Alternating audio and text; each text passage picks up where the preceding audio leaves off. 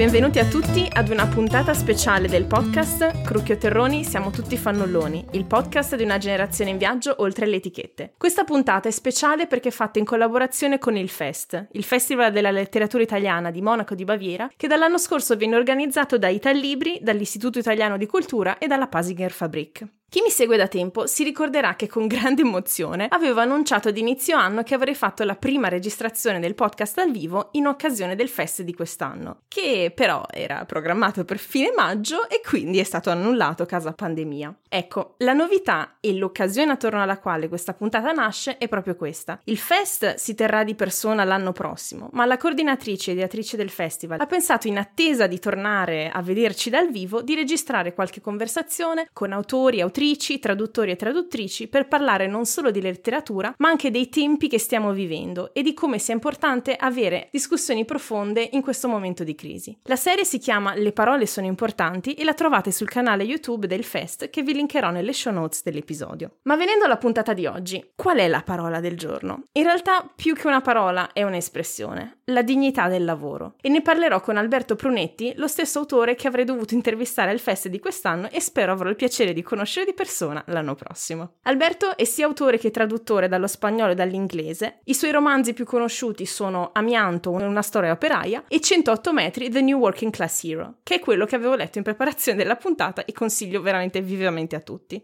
Inoltre pubblica reportage narrativi sulla Repubblica, il Manifesto, il Reportage e Left e dal 2018 dirige la collana Working Class per le edizioni Allegre. Diciamo che senza neanche sapere eh, dal vostro punto di vista di chi ci ascolta delle origini operaie della sua famiglia, si capisce anche solo dai suoi titoli di quali siano i temi che gli stanno a cuore e mi sembrava la persona perfetta per parlare appunto di dignità del lavoro. Ci tengo a precisare prima di partire con la nostra conversazione che non parleremo oggi nel dettaglio di 108 metri The New Working Class Hero perché non vogliamo fare spoiler per la puntata che sperabilmente registreremo l'anno prossimo a Monaco di persona, ma ovviamente ogni tanto faremo qualche richiamo sia al suo stile che ai suoi libri. Eccoci Alberto, grazie intanto di esserti preso del tempo per noi in mezzo a un trasloco epocale da quello che mi dicevi. Tu come ti presenteresti? Ho dimenticato qualcosa di fondamentale?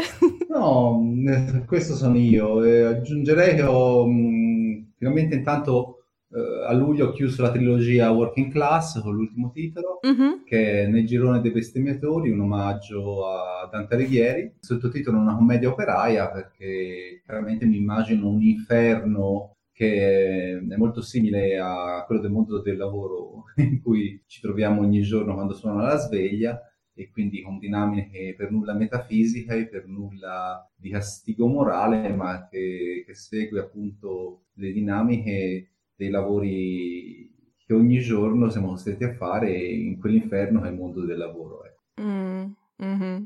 um, anche se ho appena detto che non volevo parlare del libro, eh, in realtà poco prima di registrare mi ero rimessa a rileggerlo per entrare un po' nel mood della conversazione con te. E c'è una citazione con la quale mi piacerebbe iniziare. Eh, visto che immagino tu non abbia il libro a portata di mano, mm. leggo io, no, mi perdonerai. Gli scatoloni ecco, esatto. Quindi mi perdonerai eh, se non faccio onore abbastanza. Allora. I temi diventavano illeggibili e privi di senso. La mia idea, ingenuamente, è che le parole difficili sono quelle che stanno in bocca alle persone importanti e che le persone importanti sanno tante parole difficili che le rendono incomprensibili ai poveracci come noi. Allora la professoressa delle medie mi spiega che bisogna sapere usare le parole semplici per dire cose complesse.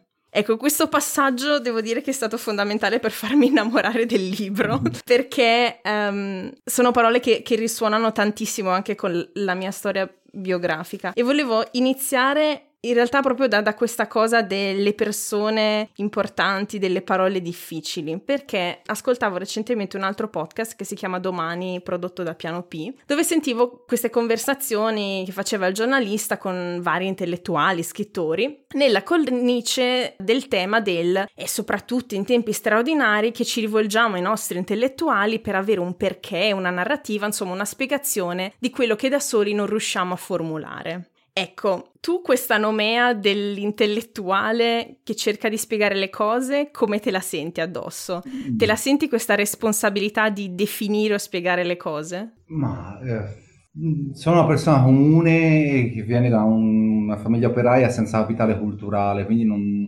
diciamo che fatico a autoproclamarmi intellettuale. Ho fatto uno sforzo sulle parole perché ehm, a noi tocca, è toccato ereditare in sorte parole di uso comune senza usate in maniera letterale, in una sola lingua, spesso vernacolare, mm. senza la possibilità di creare con le parole un immaginario, ehm, con, un, con una tensione a non produrre sensi traslati e metaforici. E quello che ho cercato di fare con i miei libri invece è proprio di, di, impossessarmi, prima con i miei libri, un po' con tutto il mio percorso accidentato, mh, passato attraverso un percorso anche di migrazione all'estero, in Inghilterra, ehm, diciamo di mettere le mani sulla cassetta degli attrezzi delle parole, di usare le parole come se fossero attrezzi, questo si proprio in omaggio al lavoro da metalmeccanico del mio babbo, e provare però a fare un uso delle parole di tipo metaforico per creare un immaginario adatto alla, all'esperienza di, di, delle persone che hanno avuto un, diciamo, una collocazione sociale simile alla mia. Mm. Detto questo, è ovvio che con... Eh,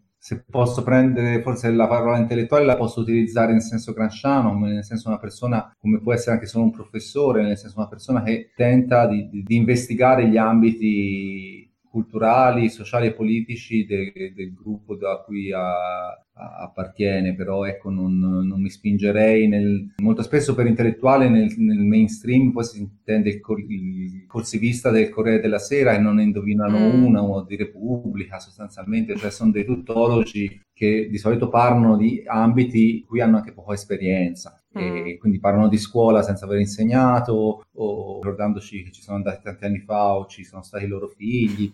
Ecco, in quel senso preferisco non fare l'intellettuale, ecco. quindi per questo parlo di lavoro perché sono sicuro che non mi sbaglio e essendo stato socializzato in una famiglia in cui c'era una fortissima etica del lavoro, il, mh, mm, forse era una trappola, forse era un inganno perché a questa etica poi la, la realtà dei fatti eh, si opponeva dimostrando che almeno per la mia generazione il lavoro era tutt'altro che degno, ecco. Mm. Il, mio, mio babbo aveva questa visione forte del lavoro e io tanto mentre studiavo facevo i lavoretti, poi è successo che questi lavoretti sono diventati il lavoro di una vita, cioè non, non mi sono mai affrancato dai, dai, dai, dai, lavoretti, forse un po' negli ultimi, mm-hmm. Negli ultimi anni. Però ecco, per tornare alla questione delle parole, eh, io ho avuto questa esperienza molto forte quando sono andato a visto che parliamo anche di italiani all'estero, e penso siano quelli che ci stanno ascoltando in questo momento. Diciamo, proveniente da una famiglia operaia, quando mi sono laureato non riuscivo a trovare nessun lavoro negli ambiti in cui avevo studiato, anche perché non avevo reti familiari in ambito culturale, non avevo capitale culturale e familiare da giocarmi nel mondo della cultura e quindi sostanzialmente mi sono ritrovato a fare eh, appunto lavoretti, a fare manovale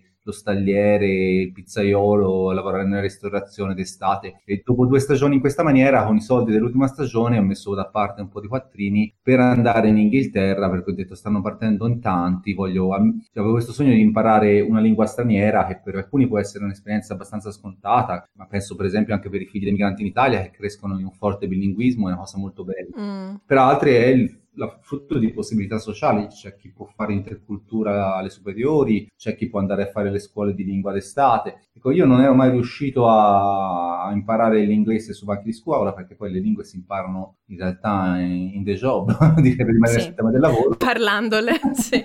Quindi a 28 anni non, mai, non, avevo mai preso un aereo, non parlavo una lingua straniera, non ero mai stato all'estero neanche in vacanza, eh, parto verso l'Inghilterra per vedere di imparare la lingua, trovandomi un lavoro. Poi vedo che i soldi mi ero portato dietro, e secondo me calcoli dovevano durarmi per tre mesi, mi bastavano per tre settimane, e, e così sono andato in un'agenzia interinale e ho iniziato a fare lavoretti, lavoracci. Mm. E i lavori, diciamo, della nuova working class inglese, dove anche lì non c'è più, diciamo, quel, quell'immaginario da film di Ken Loach de, de, de, degli anni Ottanta, ma più da quello de- degli ultimi tempi, nel senso non, quindi non più mm. quella working class solidale dei minatori, ma una nuova l- working class lumpen eh, costretta appunto a essere ricattata continuamente da datori di lavoro eh, che hanno margini totali di decisione sul numero di ore eh, che, che il lavoratore fa, dove li fa, come li fa, pagato sempre al minimum wage che era già qualcosa, perché mm. poi in Italia mi lavoravo in nero, quindi sostanzialmente nel senso che non mi... Sì, infatti. Non, mi, mm. non vedevo una busta paga, oppure c'era scritto avevo lavorato 4 ore, ma ne avevo fatto 40, quindi esatto.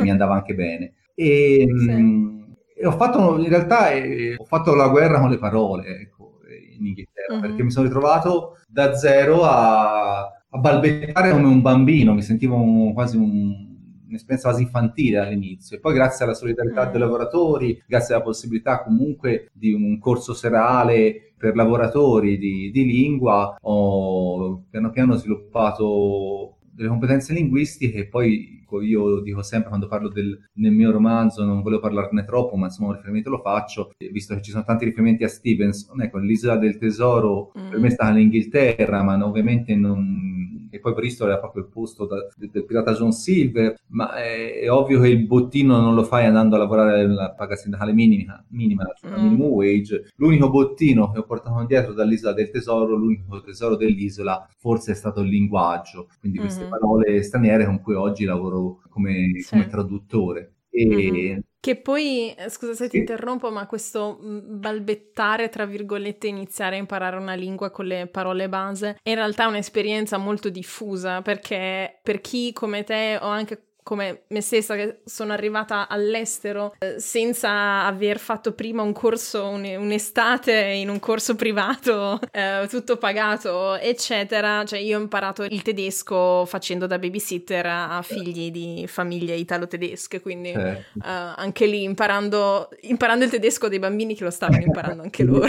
quindi... Bellissimo. Ti no. lascio immaginare il mio vocabolario il primo anno. Se tu pensi in fondo il termine di balbettare viene legato al termine mm. barbaro che era lo straniero per i greci, quindi proprio lui esatto. parla balbettando la, la, la, lingua del paese. Mm. una, un'altra riflessione sulle parole ha a che fare, eh, torno alla questione degli intellettuali, parole intellettuali, con la questione, una questione di status, no? E, ehm, io nei miei libri si, gioco molto spesso con questo contrasto alto-basso fra la lingua vernacolare e la lingua standard. Mm. E, però sostanzialmente quel passo che tu hai letto aveva, raccontava anche la mia timidezza da bambino rispetto alle persone che parlavano bene, no? Mi parlavo mm. sempre in questo forte accento vernacolare. Poi negli anni ho sviluppato orgoglio, anche un certo orgoglio, non tanto per, Naolo, per il dialetto, perché tanto è una questione che ci nasce e tutti ne parlano uno, ma esatto. con, soprattutto con la, con la possibilità di usare la lingua per, eh, come ti dicevo, per creare, non solo per dire passami il cacciavite, ma per creare immaginari complessi. E noi si pensa mm. agli intellettuali parlino tantissime parole, abbiano grandissima competenza, ma in realtà ognuno di noi è competente negli ambiti in cui, in cui, vive e soprattutto negli ambiti in cui ha un riconoscimento sociale. Ti faccio un esempio molto mm. concreto. Il mio babbo quando andava in ferramenta trovava una zona di comfort.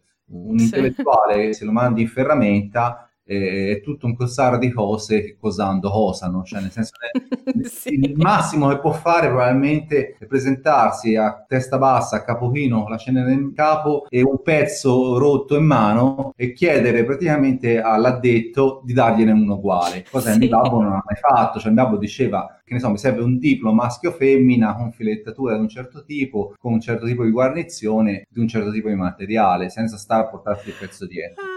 Ecco. Scusa, mi sto adorando questo momento perché credo che nessun altro nella storia del podcast parlerà di tipo maschio o femmina.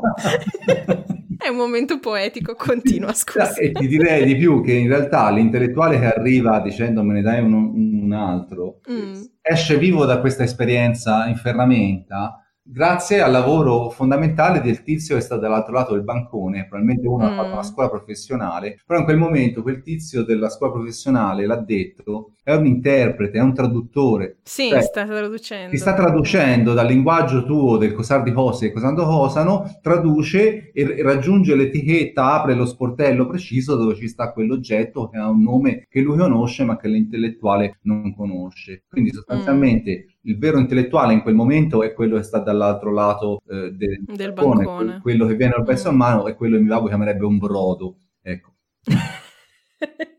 ok. Questa, questa, puntata credo che sarà ricca di, di queste parole altrimenti mai sentite e, ed è veramente molto consona con eh, in generale lo stile del podcast eh, che poi ti chiederò alla fine un, un detto, dire, eh, un modo di dire. Brodo in tedesco perché sono molto interessato a questa questione del brodo, un termine che in, nelle zone diciamo della provincia di Pisa e di Livorno indica una persona di poca consistenza, un po' ingenua, no? E, ah. adesso il 108 metri lo stanno traducendo in inglese, uscirà fra un anno mm-hmm. e la mhm. mia traduttrice, per esempio, um, ha trovato l'espressione wet, che significa umido. Io ovviamente la conoscevo in questa accezione, però ha una sotto, un sottocampo di, di, di, applicazione che indica appunto una persona po' affidabile in qualche maniera, ecco, mm-hmm. poco, senza spia dorsale, non so come dire. Okay. Quindi stava pensando a wet per tradurre brodo. Interessante. Allora, io ti potrei dire che letteralmente brodo, nel senso quello che si mangia, si dice brue in tedesco. No, no, questo, esatto, ma non... questo te lo posso tradurre. Um, servirà un uso metaforico, chissà. Cioè, sì, esatto, per perché cioè, senza un'accezione, diciamo, negativa, ti direi semplicemente naive, mm. perché in, in, tedesco si usano tantissime Però, parole di origine francese o latina. la rende troppo colta, secondo me. Esatto. Esatto sopra, esatto. vediamo di qui al prossimo anno quando vengo a Monaco, così la prima parola è sì. Esatto, sarà brodo in, in, in tedesco. Eh, magari chiedo a qualche mia amica bavarese perché probabilmente in dialetto è più facile che, certo. che trovi un, certo. una traduzione più accurata. Perfetto, allora questo come compito a casa eh, per la prossima volta, oppure se qualcuno che ci ascolta, che vive in Germania o sa il tedesco, se ha una traduzione ci scriva. Ma venendo un po', diciamo, al, al tema di oggi, secondo me sarebbe interessante analizzare la questione della dignità del lavoro da due punti di vista. Uno che è la grande domanda che poi ti farò su come vedi la dignità nel lavoro in situazioni precarie come quella di quest'anno durante il lockdown e l'altro è attraverso la, diciamo, il punto di vista delle diseguaglianze sociali di cui hai già ampiamente parlato perché si parlava del fatto che appunto tu sei andato in Inghilterra la prima volta mentre magari i tuoi compagni di classe del liceo, di famiglie bene, in Inghilterra c'erano già stati ben prima di te più volte solo per studiare la lingua. E mi sembra che il tema delle diseguaglianze sociali sia un tema di cui in Italia si parli poco perché ne abbiamo quasi vergogna, perché Parlare di povertà in, un, in, uno Stato che comunque è dentro al G8, eh, è una delle economie più importanti dell'Unione Europea, anche se ci lamentiamo sempre, eh, dove c'è comunque una middle class, una classe media che sta sempre peggio e invece una classe alta che sta sempre meglio. Secondo te perché facciamo fatica a parlarne? Quando ce ne sarebbe bisogno, ovviamente. È vero, il, cioè, il lavoro è quella cosa che facciamo volenti o nolenti tutti i giorni, è una delle cose che sembra più difficili da raccontare anche in narrativa, anzi addirittura io ho avuto anche difficoltà proprio all'inizio a, diciamo, a interessare le case editrici con un'opera che si occupasse di lavoro, ecco. Mm. Che è un argomento che alle, dopo essere stato fondamentale adesso è stato sostituito magari dal termine economia, dal termine finanza, che però non vogliono dire la stessa cosa. No. E, um, stiamo un po' ripulendo il lavoro dal sudore, secondo me, mm-hmm. perché fa povero, fa vecchio, fa naif. Scusa, me l'ho segnato. e, e, e, che devo dire? La realtà è che un po' tutti malvolentieri parliamo dei lavori perché effettivamente i lavori eh, faticano a definirci, perché non ne facciamo più mm. uno solo. Ecco, mio babbo poteva dire che era un saldatore, capito? No? Io se dovessi dire Tanto mi vergogno a dire che faccio lo scrittore, perché... e quindi in realtà dico che sono traduttore, perché la, la, me lo sento più più nella, nelle mie corde. Mm. E, e, questo adesso, ma se me lo chiedevi, diciamo, prima che uscisse Amianto, quando si sono aperte un po' di più le porte dell'editoria, prima ti avrei detto che, che non lo sapevo perché facevo 4-5 lavori nell'arco dello stesso giorno, ecco, mm. alcuni fisici, alcuni intellettuali, li mescolavo. Quindi intanto non sappiamo bene qual è il lavoro che ci racconta. Mm. secondo luogo, questi lavori raramente ci danno una sensazione di benessere c'è uno scrittore, un antropologo che purtroppo è scomparso pochi giorni fa, io ero il suo traduttore, ho tradotto quattro dei suoi libri, sto parlando di David Graeber, eh, americano, che ha scritto un libro interessantissimo sul tema del lavoro e il titolo in inglese è Bullshit Jobs, cioè è sostanzialmente lavori del cavolo, lavori di merda, ha detto lavori, mm. lavoracci, no? Eh. Infatti in italiano Garzanti non, ha, non, l'ha tradotto per non scrivere lavori di merda, ha scritto Bullshit Jobs, e poi lavori senza senso, che era un atroce, un atroce eufemismo, no, veramente. No. Se no avrebbe detto meaningless, vabbè. Che perbenismo. Però è vero, e non parla neanche dei lavori tipo quelli che ho fatto io in Inghilterra, che effettivamente erano lavori di merda, ma eh, parla in realtà dei lavori d'ufficio per lo più, dei lavori nella burocrazia, nell'amministrazione, ma non mm. solo, dei, dei paperwork, cioè tutta quella serie di lavora- lavori di scartoffie che, molto spe- che sono il grosso del lavoro anche di un insegnante, eh, di un insegnante all'università, la maggior parte del tempo fa report su se stesso o sugli studenti e, e lo stesso uh, accade nella scuola ministeriale. E, diciamo gran parte dei nostri che ne so, ecco, un tempo te costruivi un ponte lo, lo, vedevi, ci vedevi passare macchine sopra. Oggi veramente se passi il tempo a valutare gli altri, e poi è difficile avere una, una, una sensazione di benessere per, per, quello che hai fatto, se passi il tempo a compilare mm. protocolli, o faccio un esempio di amici ricercatori universitari che invece di fare ricerca passano il tempo a compilare progetti europei nella speranza sì. su 10 di vincerne uno. Però questi mm. progetti sono una cosa di un'atrocità, lo so perché hanno provato a coinvolgermi, cioè sono una burocrazia, usano un gergo, eh, una sorta di Euro English eh, pazzesco, eh, mm. bruxelliano, eh, insomma è sono son lavori di cui non ci, sen- ci, manca quel senso di pride, di orgoglio, no? che invece era associato alla working class del passato, soprattutto a quella inglese, no? ricorderai il film Pride. E quindi ti direi un problema è questo, ecco, un problema è che facciamo lavori in cui non c'è dignità. Ti direi molto spesso eh, la responsabilità è più di tipo datoriale, nel senso, nei tanti lavori che ho fatto, io per esempio non ho mai visto a parte quando lavoravo in Inghilterra e nelle cucine mi hanno fatto l'Health and Safe Certificate, non mi hanno mai pagato un, un'ora di, di, formazione, quindi cioè, se non nessuno investe mm. nella formazione, ma neanche se, se, un paese investe poco in ricerca, significa che non sta cercando lavori di qualità, sta no. cercando lavori di, di, di, bassa qualità, sta cercando di investire nel, nel turismo piuttosto che nella, nella ricerca, nella specializzazione dei campi, possono andare dalla farmaceutica all'ingegneria. Ecco, il mm. modello di lavoro che in Italia perlomeno si è dagli anni 90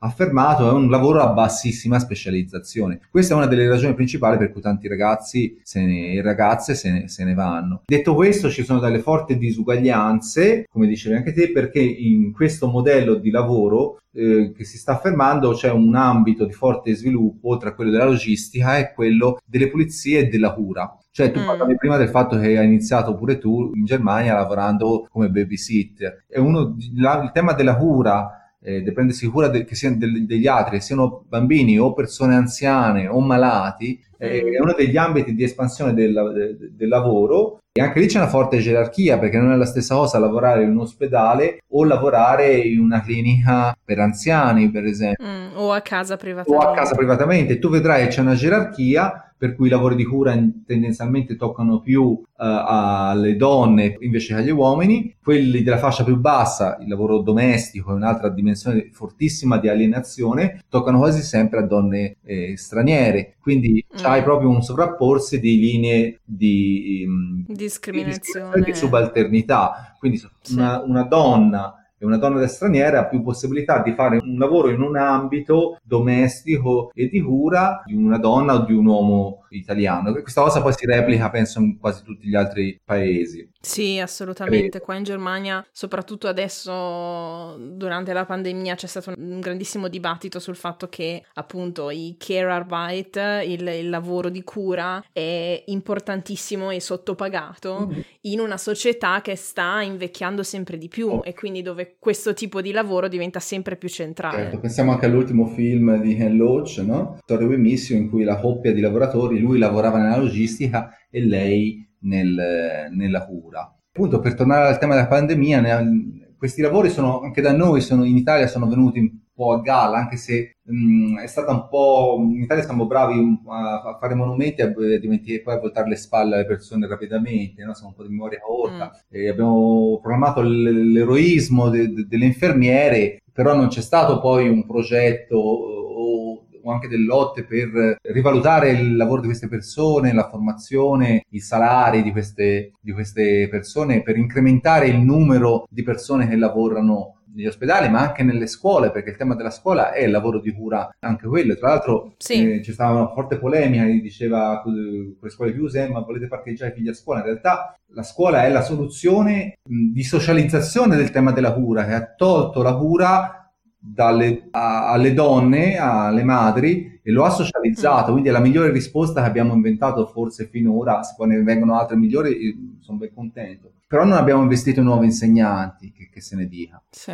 Ugualmente pensiamo a tutte le persone che, hanno, che facevano quelli che in inglese si chiamano i lavori dirty, dangerous and demanding, che mm. poi sono lavori appunto, sottopagati, no? E questi lavori pericolosi, faticosi, e, sudici, però sono quelli che erano stati scop- pure in Inghilterra all'improvviso li hanno chiamati con un eufemismo mh, essential, no? essenziali. Sono diventati essenziali sì. perché effettivamente si è visto che se la gente non pulisce eh, gli ospedali non si fanno le pulizie in una situazione di pandemia è un problema anche in, una situazione ordinaria perché le pulizie sono un, una questione che permette poi la, la, la sicurezza e la sanità pubblica, mm. quindi sono lavori importanti, sono lavori che fanno anche un po' schifo, lo so perché l'ho fatti anch'io, sono lavori che non andrebbero pagati al minimum wage come invece succede, esatto. ma che andrebbero pagati eh, di più, certo non sei specializzato, però fai un lavoro che eh, non è proprio piacevole, quindi sarebbe il caso di tener conto di questo, di questo elemento. Mm.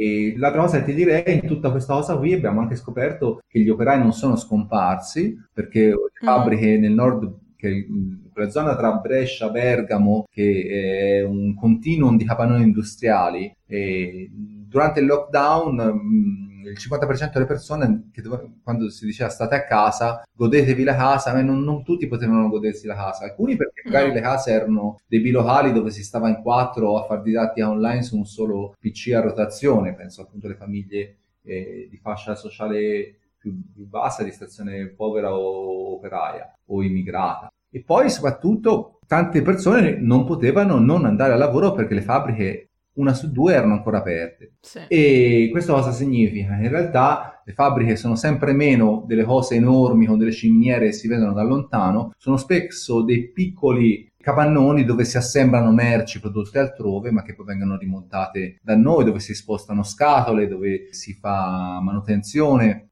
dove si continua però a produrre eh, anche merci fisiche. Quindi anche questo mantra della classe lavoratrice non esiste più mm. eh, perché siamo tutti certo medio, un po' andrebbe, andrebbe rivisto. Diciamo semplicemente in anni, a partire dagli anni 80, si è tolta visibilità. Abbiamo reso tutta un, una classe di persone invisibili e non è una cosa mm. impossibile da fare perché noi continuamente con le nostre retoriche nascondiamo, mentre puntiamo il dito da una parte nascondiamo qualche cos'altro. E le persone che lavorano nei campi sono per lo più invisibili. Sì. Abbiamo nel sud, ma non solo, anche in pianura padana, abbiamo tantissimi lavoratori, per lo più di origine straniera, a volte anche donne, spesso giovani ragazzi che lavorano e fanno un lavoro eh, che non appare nemmeno nei radar, diciamo, del degli ispettorati del lavoro, dovremmo chiederci come. Sì. Eppure sì. Eh, molti di loro sono stranieri, io non so come sono le pubblicità in Germania, però quando vedo le pubblicità italiane sono tutte che calcano quest'aurea di, di italianità, sono fatte, il produttore, il contadino è un bel signore con la barba bianca, ovviamente è un attore.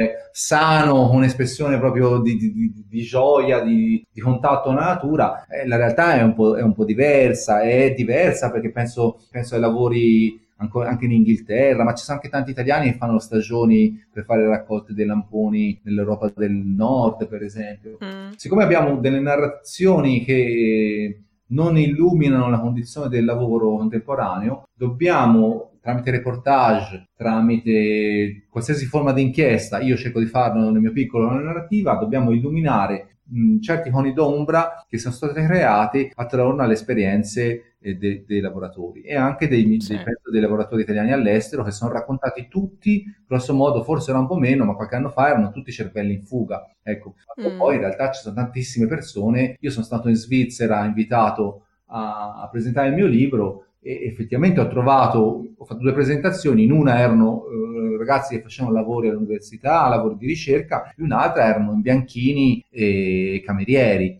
E, e quindi sì. cioè, eh, non dimentichiamoci dei camerieri, ecco.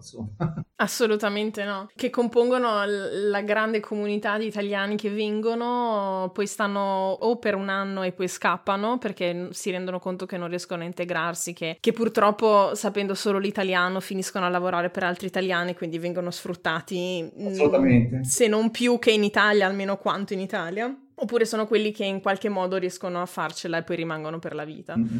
Um, comunque mi sentivo di, di, citare riguardo a quello che dicevi su i lavoratori nel campo del, dell'agricoltura, un libro che sto leggendo di Abubakar Sumahoro, certo. eh, Umanità in rivolta, mm che cita tra l'altro tutti i numeri di quanto in realtà uh, l'industria dell'agricoltura sia importantissima in Italia, di, qua- di, di, numeri che fa anche rispetto all'interno dell'Unione Europea e di quanto la ricchezza sostanzialmente che questa industria produce non venga redistribuita minimamente a chi ci lavora, a chi eh, effettivamente manda avanti la baracca. Certo. E mi ricordo, mi, mi viene da citare brevemente un'esperienza personale perché penso sempre che attraverso le esperienze personali si riesca a creare un po' più empatia alla situazione. Io mi ricordo quando avevo 19 anni ho fatto la stagione d'estate a raccogliere mele e pere in pianura padana, quindi non stiamo parlando delle persone di colore in rivolta eh, in Calabria, a Rosarno o, o, nelle campagne pugliesi, eh, quindi pianura padana, provincia di Ferrara, che c'erano queste donne, credo ru- fossero rumene, che praticamente per la stagione vivevano in questi capannoni eh, tutte assieme ogni giorno giorno c'era un pulmino che le portava sui campi, le lasciava lì tutto il giorno, quindi anche la pausa pranzo si dovevano trovare un posto non sotto al sole per eh, ripigliarsi un attimo e poi le riportavano a, a, sera, a giornata fatta, in questo posto dove, dove vivevano, quindi c'è senza la possibilità di socializzare, di avere una vita qualunque cosa. Io mi ricordo che mi sentivo estremamente privilegiata perché io da diciannovenne con la patente fresca eh, nella pausa pranzo potevo tornare a casa, mm. mangiare, stendermi sul mio letto letto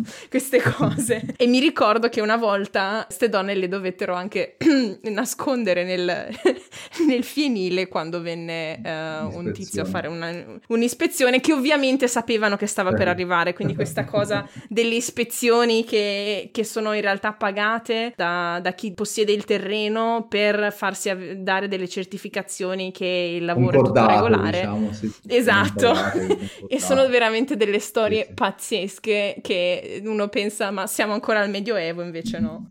Così, mi è venuto in mente quando venivano fatte le ispezioni a Casale Monferrato nella Eternit, mm. e quindi non è una, una, cosa nuova in realtà, negli anni 70 e il giorno prima gli operai dovevano spolverare invece che produrre e, perché il giorno dopo bisognava togliere la polvere d'amianto da, da, da cima ai mobili, ecco. anche da cima ai cassetti dove loro si cambiavano.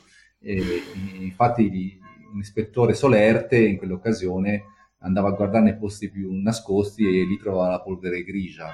Ecco. Mm. Dove non c'era è perché il giorno prima ci avevano spazzolato.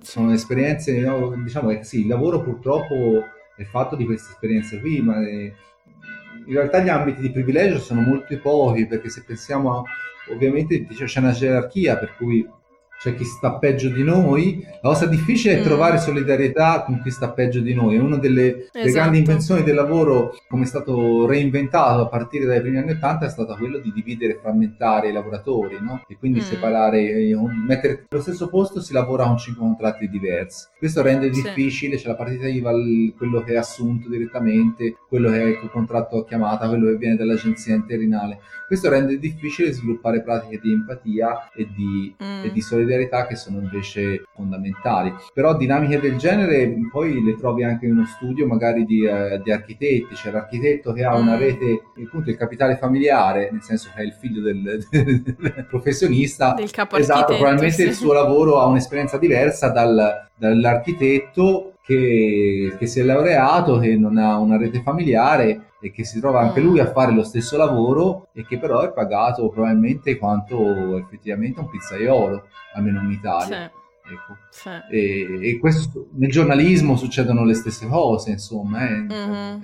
Sì. Quindi non è solo, mi, mi fa piacere, eh, lo faccio sempre parlare di agricoltura e di, di fabbriche, però anche mm. i lavori da white collar, oggi come oggi, tendono ad avere dinamiche di proletarializzazione e soprattutto sul, te- sul tema del salario. Ecco. Mm. E l'idea che chi di noi adesso, mi ci metto anch'io, ormai lavoro nell'industria editoriale, fa lavori tra virgolette creativi, dovrebbe considerare questa creatività come una sorta di surplus sulla paga, mentre invece la realtà è anche qui è che se tu vieni da una famiglia operaia, non hai beni immobili che ti sostengano, è molto importante, soprattutto per te, che il lavoro culturale sia pagato. Mm-hmm. In Italia si tende a non pagare il lavoro culturale perché si tende, forse perché in fondo era una questione di privilegiati, cioè nel senso il, ai primi del Novecento eh, chi scriveva un articolo poteva farsi anche non pagare, tanto probabilmente sì. aveva una famiglia, una famiglia alle, spalle. alle, spalle. Oggi mm. con l'accesso alla democratizzazione, l'accesso scolastico, abbiamo nuove leve di lavoratori dell'industria editoriale e culturale, del giornalismo, che se non sono pagati per il loro lavoro non possono continuare a farlo, a differenza appunto di chi scriveva prima del Novecento che tanto non gli interessava. Quindi anche lavorare nel campo della cultura non è un privilegio, il fatto di scrivere storie, non, non, io non lo vedo come un privilegio, in realtà è un lavoro eh, anche faticoso in cui gran parte delle cose che io faccio non, non viene pagata e gran parte delle,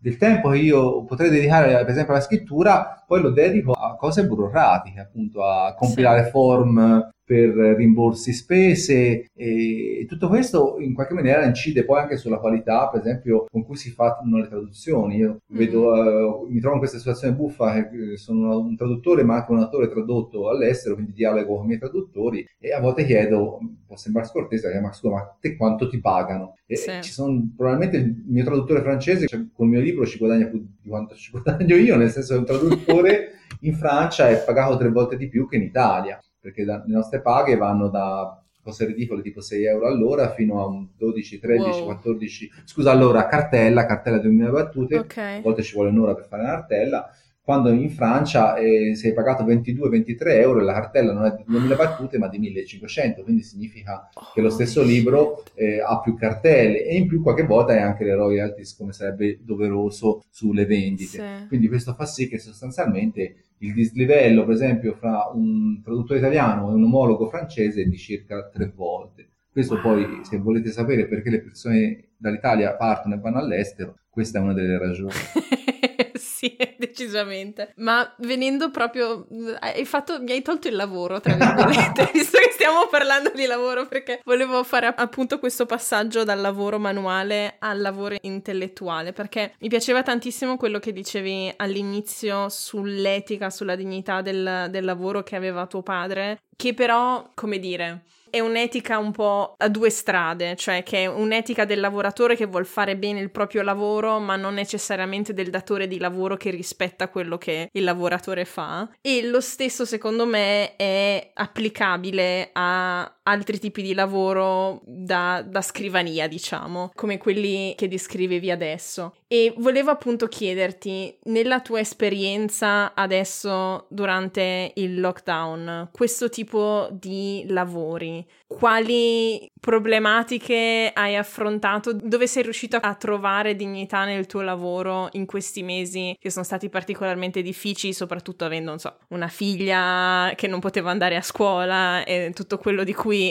privatamente abbiamo anche chiacchierato in preparazione alla puntata? La realtà è che io ieri ho fatto la prima traduzione da marzo, wow. nel senso che purtroppo sono dedicato quasi esclusivamente al, al, tema della cura, quindi a prendermi cura di mia figlia che non andava a scuola, facendo lavorare mia moglie che un, doveva fare didattica online, aveva un contratto più stabile del mio, quindi lei non mm. poteva farsi licenziare, io potevo non accogliere eh, io lavoro sostanzialmente a, posso dire, a progetto, no? nel senso mm. fanno un contratto per la singola traduzione, quindi spero che adesso da ottobre con, spero le scuole riaprano a tempo pieno perché per ora eh, ho, ho, sono riuscito a chiudere il libro ma fa, fare la correzione delle bozze cose che così nei scampoli di tempo però devo dire cioè, eh, chiaramente mi sono dedicato al tema della cura che è un lavoro perché mh, il fatto che è stato un, un ambito naturalizzato come un dovere eh, femminile eh, mm. ci, ha, ci ha fatto dimenticare che è un lavoro eh, mm. quello di prendersi cura per esempio dei figli, di cucinare, di pulire la casa. Quindi in realtà io in questi mesi ho fatto questa cosa, devo dire che ho sofferto perché i lavori domestici sono abbastanza avvilenti. A volte le persone dicono: Ah, ma che bello lavorare a casa, non devo viaggiare, non devo spostare la macchina. In realtà io ho sempre lavorato molto a casa facendo il traduttore e ormai non, trovo, non sento più fascino. Io quando lavoravo in casa non c'era nessuno, e non parlavo con muri delle volte, ecco, perché mi è mancato talmente l'esperienza di, di socializzazione e di convivialità che eh, era anche, soprattutto nell'esperienza del mio babbo, quando c'era questa forte solidarietà fra i lavoratori, era una delle, delle ragioni, io mi, chiedevo ma come, fa, come, faceva a buttarsi in quelle raffinerie, in quelle acciaierie, in questi posti infernali, perché in realtà aveva ottimi rapporti con i suoi colleghi di lavoro, cioè erano amici mm. per la pelle. E se uno toccava uno, eh, toccava tutti.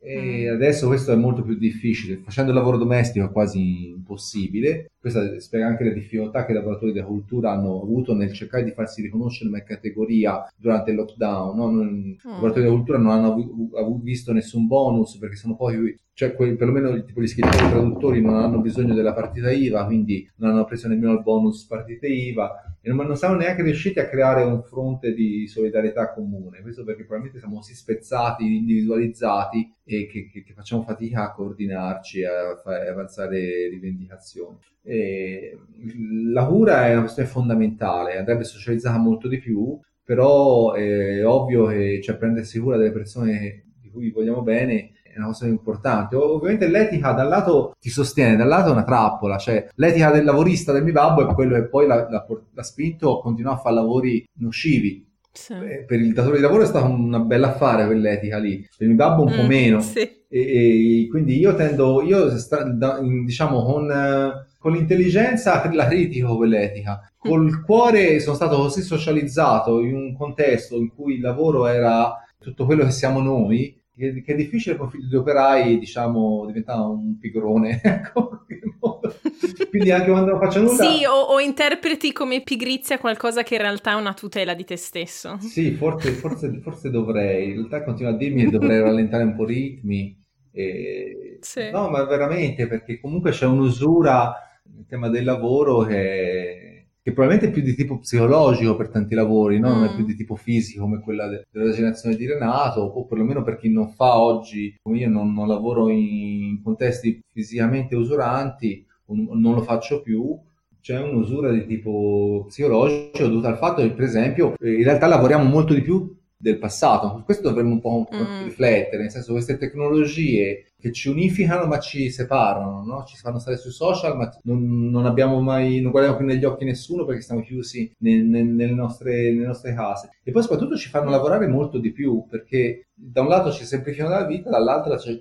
ce la rendono più complessa. Io in realtà eh, anche quando devo spostarmi per fare una presentazione mi devo comprare io il biglietto, quindi sto lavorando al posto del, del, di chi vende biglietti a alla stazione. E adesso, per esempio, ehm, ho fatto il cambio di residenza e per l'enorme Covid non posso andare all'ufficio anagrafe, quindi l'ho fatta fisicamente io in remoto, cioè ho, ho lavorato al posto del, del, dipendente dell'anagrafe facendo io stesso eh, la pratica. In e... effetti non, non, l'avevo mai visto da questo punto di vista, però è verissimo. Quindi sostanzialmente ci, una part, tutta una serie di ore di lavoro viene scaricata su di noi. Mm. Pensiamo quanti form compiliamo uh, continuamente, no? Ci compriamo biglietti, ci fissiamo gli alberghi, facciamo le ricerche dei libri sulle librerie online e in qualche maniera lavoriamo al posto di lavoratori fisici, oppure viene esternalizzata su di noi una parte di un lavoro e che non viene poi retribuita. Quindi continuamente mm. facciamo dei lavori gratuiti che eh, non ci sembrano lavoro, non sono pagati, ma in realtà poi producono ricchezza, perché producono ricchezza. Anche solo il flusso dei dati produce ricchezza, anche il movimento dei byte, anche sì. le informazioni che noi diamo sulle privacy producono ricchezza perché poi sono smaltite, gestite e accumulate, aggregate e rivendute come informazioni per la politica o per il marketing. Mm. E noi lavoriamo tantissime ore anche quando pensiamo di non lavorare. Probabilmente anche quando un, qualcuno va in vacanza, in realtà sta lavorando per le piattaforme su cui è prenotato in quel momento. Anche... sì, assolutamente quello che stavo pensando, perché effettivamente quando poi prenoti non solo dai l'informazione di dove stai andando, oppure dai anche quando ti chiedono di fare una valutazione dell'albergo dove hai soggiornato. Esatto. È un lavoro perché certo. tu stai dedicando o del tempo non pagato. Velocissimo, io sono, sai, non Quest'altra delle valutazioni sono tornato in, l'anno scorso a, al festival letterario eh, del Festival di Letteratura Italiana a Londra, dopo tantissimi anni. Mm-hmm. È stata un'esperienza totalmente diversa, eh, ero tutto inorgoglito per andare a fare una cosa culturale. Non, mi, aspettavo fino all'ultimo che mi facessero pulire i bagni, ma poi non è successo, anzi mi hanno fatto parlare. Però ovviamente la, okay. prima cosa che ho fatto è andare a vedere i cessi inglesi per vedere cosa era cambiato, per vedere se erano puliti per bene, se quelli che vengono dopo di me fanno bene il lavoro, insomma, no? Mm. questa tia del lavoro ereditata dal padre. E ho visto che ai miei tempi c'era il pezzettino di carta dove facevi il reclamo scritto, no? Mm. E adesso praticamente ci sono tre pulsanti, c'è tipo uno verde, uno giallo e uno rosso, e sì, tu devi dire se l'esperienza è, esatto, è ottima se è media o se, eh, so, se, se hai avuto un'ottima esperienza te pigi. E io quindi distinto per tutelare i lavoratori ho pigiato il verde. Poi ho pensato se pigio sì. il verde vuol dire il bagno è troppo pulito e quindi licenziano qualcuno. Se pigiano il rosso lo licenziano ugualmente perché è sudicio. Quindi in ogni caso è una fregatura Senti Alberto, ormai l'ora che ci avevi dedicato sta svolgendo al termine, quindi ti farei al volo due ultime domande perché così insomma ti lascio al tuo trasloco, alla tua sì. vita. Per um, riposarmi ho fatto un trasloco ovviamente. Esatto, esatto, ne ben vai, eh, apposta. E niente, visto che durante tutta questa conversazione abbiamo parlato in realtà di un tipo di intellettualità ma anche di parole che mancano alla narrazione generale, diciamo voci voci che mancano nella narrazione che si sente, di cui avremmo bisogno per raccontare effettivamente la realtà della vita di tantissime persone. Secondo te queste narrazioni, queste voci, dove le possiamo leggere? Perché nell'editoria italiana diciamo così frammentata ma anche dal punto di vista dei giornali. Tutti si lamentano che la qualità eh, dei giornali italiani negli ultimi 20-30 anni è vabbè è andata nei um, cessi che venivano puliti non egregiamente, uh, usando una metafora uh, di quello di cui parlavamo prima. Secondo me manca, mh, mm, vabbè, per motivi che non stiamo qua ad analizzare perché sennò parliamo per un'altra ora, mancano molto comunque queste prospettive. E so che tu scrivi per uh, diverse riviste, giornali. Secondo te queste narrative, queste voci alternative che parlano anche di disuguaglianze sociali, di dignità del lavoro, dove le troviamo? Senti, più che un problema di luoghi, io direi il problema è di voci, nel mm. senso che i luoghi ci sono ma sono occupati. Cioè sono occupati, appunto ti dicevo, dagli opinionisti, sempre maschi bianchi attempati per lo più, no?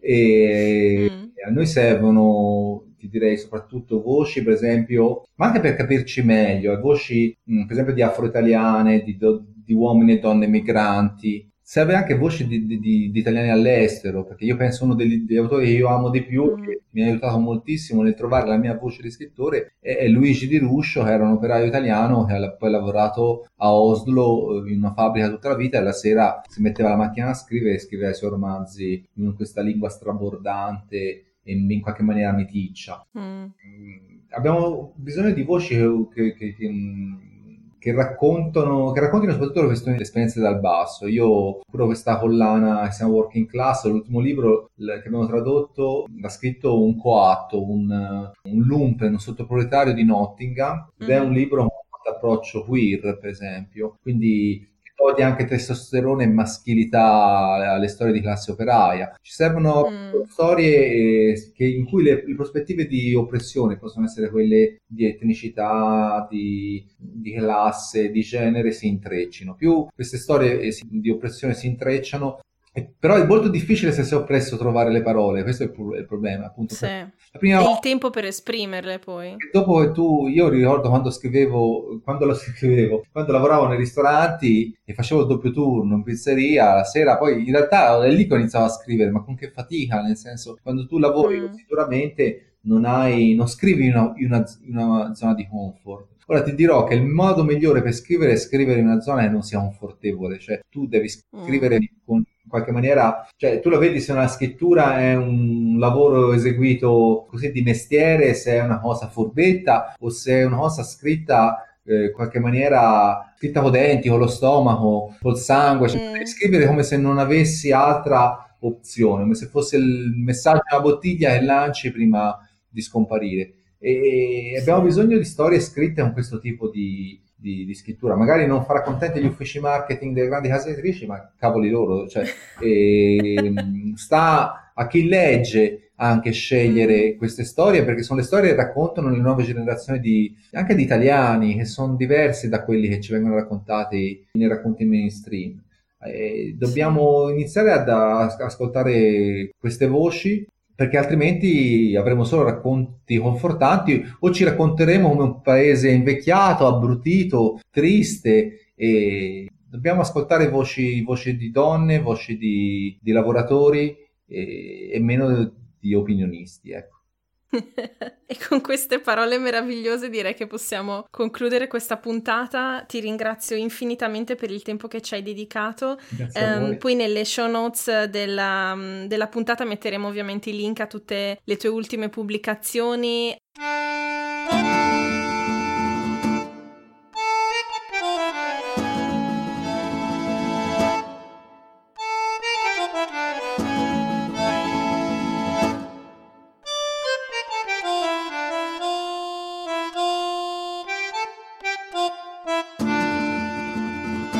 Adesso ti chiederei un minuto solo sì. perché le puntate di solito le concludo con una rubrica che si chiama eh, Modi di dire, modi di essere, perché um, essendo appassionata di lingue mi piace tantissimo far vedere come ci siano dei paralleli tra lingue diverse che fanno vedere che alla fine siamo tutti umani perché comunque anche se veniamo da contesti culturali diversi certe cose le pensiamo in maniera simile mm-hmm. e mi piaceva farlo con te perché ci sono stati dei passaggi nel libro che mi hanno fatto morire da ridere, mm-hmm. tipo quando hai hai tradotto letteralmente in inglese a voglia te a Beova con I wish to drink eggs.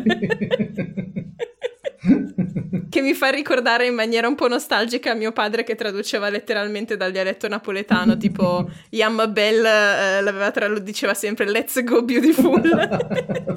e quindi ho adorato. E quindi ti chiederei intanto a voglia te a Beova cosa vuol dire? Eh, a voglia Beova è una cosa che i grandi dicono ai piccoli quando un, so, io dicevo a mio babbo, cercavo di indirizzarlo, di dargli un consiglio o di spiegargli qualcosa, lui mi diceva voglia Beova. Siccome le uova eh, si facevano bere ai bambini per farli crescere, ti sta dicendo mm. guarda che devi ancora crescere, quindi ne devi bere tante di uova prima di darmi consigli. Quindi era... Ok. Però ecco, facevo l'esempio, appunto, l'ho tradotto alla lettera, tipo, oppure hai visto un bel mondo, che era una cosa che i vecchi dicevano ai giovani perché loro avevano visto la guerra e la miniera, no? Dalle mie parti. Mm. E noi invece si era visto partite di calcio, e, insomma non avevo fatto esperienze de- devastanti di- della generazione dei vecchi. Allora ci dicevano, hai visto un bel mondo, nel senso hai visto un mondo facile. Mm. E nella mia esperienza anglosassone diventava, you have seen a nice world. Stupendo. E c'è un detto a cui tu sei particolarmente legato che magari ti ricorda anche, non so, tuo padre perché nel libro, insomma, per come ne parlavi, il linguaggio di tuo padre era fioritissimo, ricchissimo di queste espressioni. Sì, sì, ne aveva, ne aveva tantissimo. Ho anche cercato nel nuovo libro, eh, ho fatto una specie di lessico per, eh, per ricostruirle. E quella che mi, mi divertiva di più era Brodo, ovviamente, mm-hmm. però c'era una in cui mi trovo un po' a disagio, che era artista, visto in qualche maniera come scrittore rientro nella classe degli artisti. Allora, il termine artista, usato dal mio babbo, ehm, intanto era una cosa tipo artista, ecco, lui lo usava sostanzialmente per quelli che non avevano voglia di fare niente nella vita, per vagabondi, per fannulloni, okay. ecco, quindi per tu, tutti i fannulloni sarebbe artisti in qualche maniera. Ba- basta, dobbiamo fermare qui la puntata perché è un finale perfetto. Devo cambiare il nome del podcast adesso. tutti i fannulloni a tutti artisti, così ci sentiamo meglio, no? non è necessario sapere questo significato nascosto. In Germania ci fate una figura migliore, secondo me tutti artisti, voglio dire. Decisamente. L'uomo dell'arte italiana, vai. esatto, il bel paese. Esatto. Spettacolo. Eh, Alberto, io veramente parlerei per ore con te, mi, mi, questa puntata mi è piaciuta tantissimo, ti ringrazio veramente dal profondo del cuore e spero vivamente, faccio, incrocio tutte le dita dei mani e dei piedi che l'anno prossimo potremo vederci di persona. Sì, andiamo, facciamo un giro per Mono a fare qualche figuraccia, a spiegare European Nice World.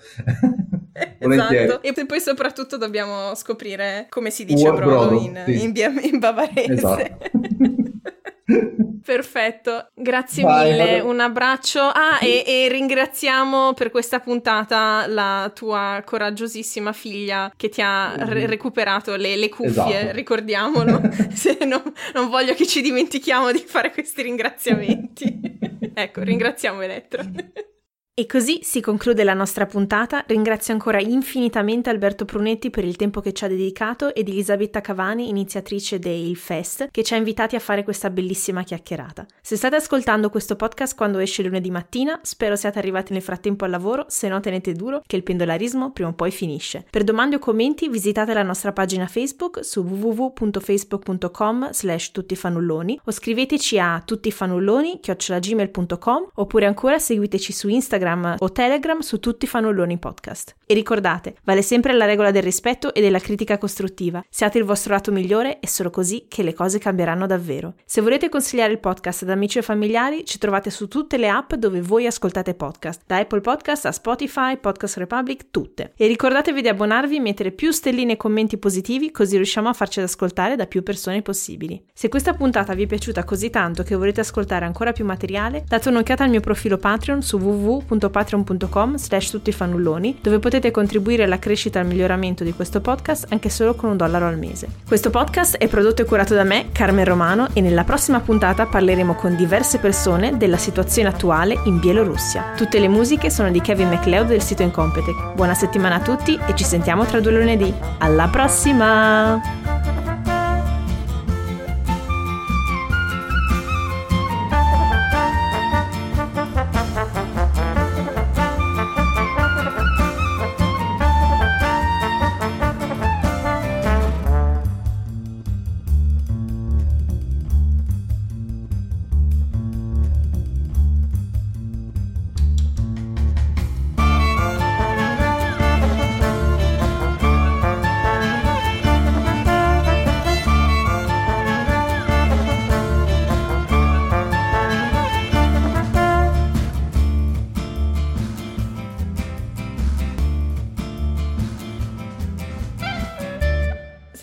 Cosa, per la uh, conversazione preferisci che ci diamo del tu, mm. del lei? No, del lei, del tuo. ok. Del voi.